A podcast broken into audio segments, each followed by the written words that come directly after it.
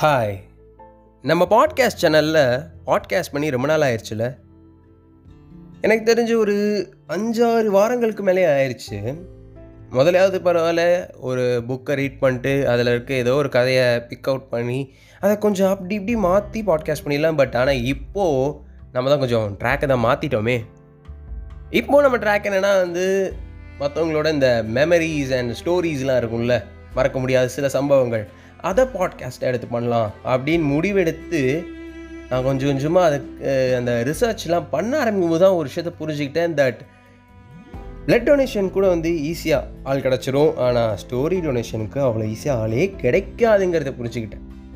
It was like AB negative காரங்களை நூறே பேருக்குள்ள வச்சு தேடுற மாதிரி இருந்துச்சு. அந்த நூறு பேரில் அவங்க இருப்பாங்களான்னு தெரியாது ஆனாலும் தேடணும்ல. அப்படின்னு தேடி தேடி தேடி தேடி ஃபைனலி எனக்கு சில ஸ்டோரி டோனர்ஸ் கிடச்சிருக்காங்க. அதன்படி பார்த்தா இன்றைக்கி தான் என்னோட முதல் பாட்காஸ்ட் எபிசோடை நான் ரிலீஸ் பண்ண போகிறேன் அண்ட் பை த வே இன்றைக்கி நான் யாரோட கதையை சொல்ல போகிறேன்னா எனக்கு ரொம்ப முக்கியமான ஒரு பர்சன் என்னோட ஸ்கூல் ஃப்ரெண்டோட கதையை தான் இன்றைக்கி சொல்ல போகிறேன் எங்கள் ரெண்டு பேருக்கு வந்து நிறைய விஷயம் ஒன்றா ஒத்து போகும் நிறைய விஷயம் சிங்க் ஆகும். இதெல்லாம் தாண்டி எங்கள் பேர்லேயே ஒரு யூனிக்னஸ் இருக்கும். எப்படின்னா வந்து என் பேர் அண்ணாமலை.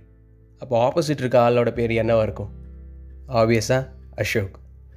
ஸோ இன்றைக்கி நம்ம வந்து அசோக்கோட லைஃப்பில் நடந்த சில இன்சிடென்ட்ஸ்லாம் எடுத்து வச்சு ஒரு பாட்காஸ்ட்டை கேட்க போகிறோம் நான் ரொம்பவே எக்ஸைட்டடாக இருக்கேன். So you are listening to Tamil ஹெப்ஸ்ட் podcast and நான் உங்கள் ஆர்ஜே அண்ணாமலை. அசோக் வந்து எப்படிப்பட்ட ஒரு கேரக்டர் அப்படின்னு கேட்டுட்டா வந்து எயித்து வரைக்கும் அவர் சொல்கிறாரு எயித்து வரைக்கும் ரொம்பவே ரிசர்வ்டான ஒரு கேரக்டர் மலை. எப்படின்னா வந்து இந்த யாருக்கூடமே என்னால் பேச முடியாது யாருக்கூடமே ஒரு கான்வர்சேஷன் பில்ட் பண்ண முடியாது. எந்த ரிலேஷனுமே எனக்கு வந்து அவ்வளோ நல்லா அமைஞ்சதே கிடையாது இந்த எயித்து வரைக்கும். எப்படின்னா வந்து ஒரு விஷயத்த பேச போவேன் அதை எப்படி அப்ரோச் பண்ணுறதுன்னு தெரியாது. அப்படியே அங்கே கட் பண்ணிட்டு வந்துடுவேன். ஆப்போசிட் சைடு இருக்கவங்க என்னை தப்பாக நினச்சிப்பாங்க. ஸோ இந்த மாதிரியே நடந்துருமோ நடந்துருமோன்னு சொல்லிட்டு யாருக்கூடமே பேசாமலே இருப்பேன். இதை விட பெரிய பிரச்சனைனா எனக்கு ஏதோ ஒரு தாட்ஸ் சிலதெல்லாம் வந்து தலையில் ஓடிக்கிட்டே இருக்கும். சில நேரத்தில் நம்ம என்ன யோசித்தோம் குழப்பமாக இருக்கே. சரி விடு அப்படிங்கிற மாதிரி போயிடுவேன். அதாவது என்ன யோசிச்சுனே எனக்கு தெரியாது. இதெல்லாம் விட மோசமானது என்னென்னா வந்து எயித்து வரைக்கும் எனக்கு ஒருத்தன் தான் அட்டண்டன்ஸே சொல்லிகிட்டு இருந்தான். ஃபார் எக்ஸாம்பிள் இப்போ அட்டண்டன்ஸ் வந்து ஸ்கூலில் கேட்குறாங்க அதாவது வந்து அண்ணாமலை இருக்கீங்களா? அப்படின்னு கேட்டேன்னா இருக்கும் சார் அப்படின்னு நீங்கள் சொல்லுவீங்கல்ல.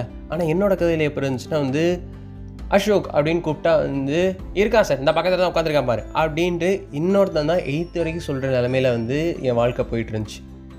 ஆனால் எனக்கு தெரிஞ்ச வரைக்கும் அதாவது அண்ணாமலையான எனக்கு தெரிஞ்ச வரைக்கும் அசோக் என்ற ஒருத்தர் வந்து பயங்கர ஜாலியான ஒரு கேரக்டர் அப்படி தான் எனக்கு தெரியும்.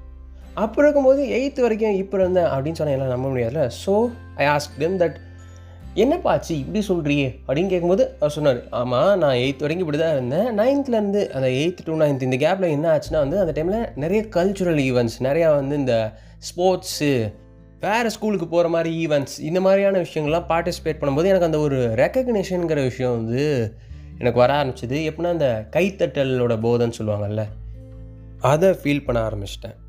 இப்போ வந்து எனக்குன்னு ஒரு தனி நேம் க்ரியேட் ஆரம்பிச்சிருச்சு. எல்லோரும் அவங்களாம் வந்து என்கிட்ட பேச ஆரம்பிச்சிட்டாங்க. நான் அந்த பழைய பிரச்சனை இருக்குல்ல அதெல்லாம் இப்போ நான் பெருசாக ஒன்றும் ஃபீலே பண்ணுறதில்ல ஸோ வாழ்க்கை அப்படியே நல்லா போயிட்டுருந்துச்சு. ஸோ இப்போ நான் நைன்த் படிச்சுட்டு இருக்கேன். எனக்கு இந்த டைமில் தான் ஒரு முக்கியமான விஷயம் ஹேப்பன் ஆகுது.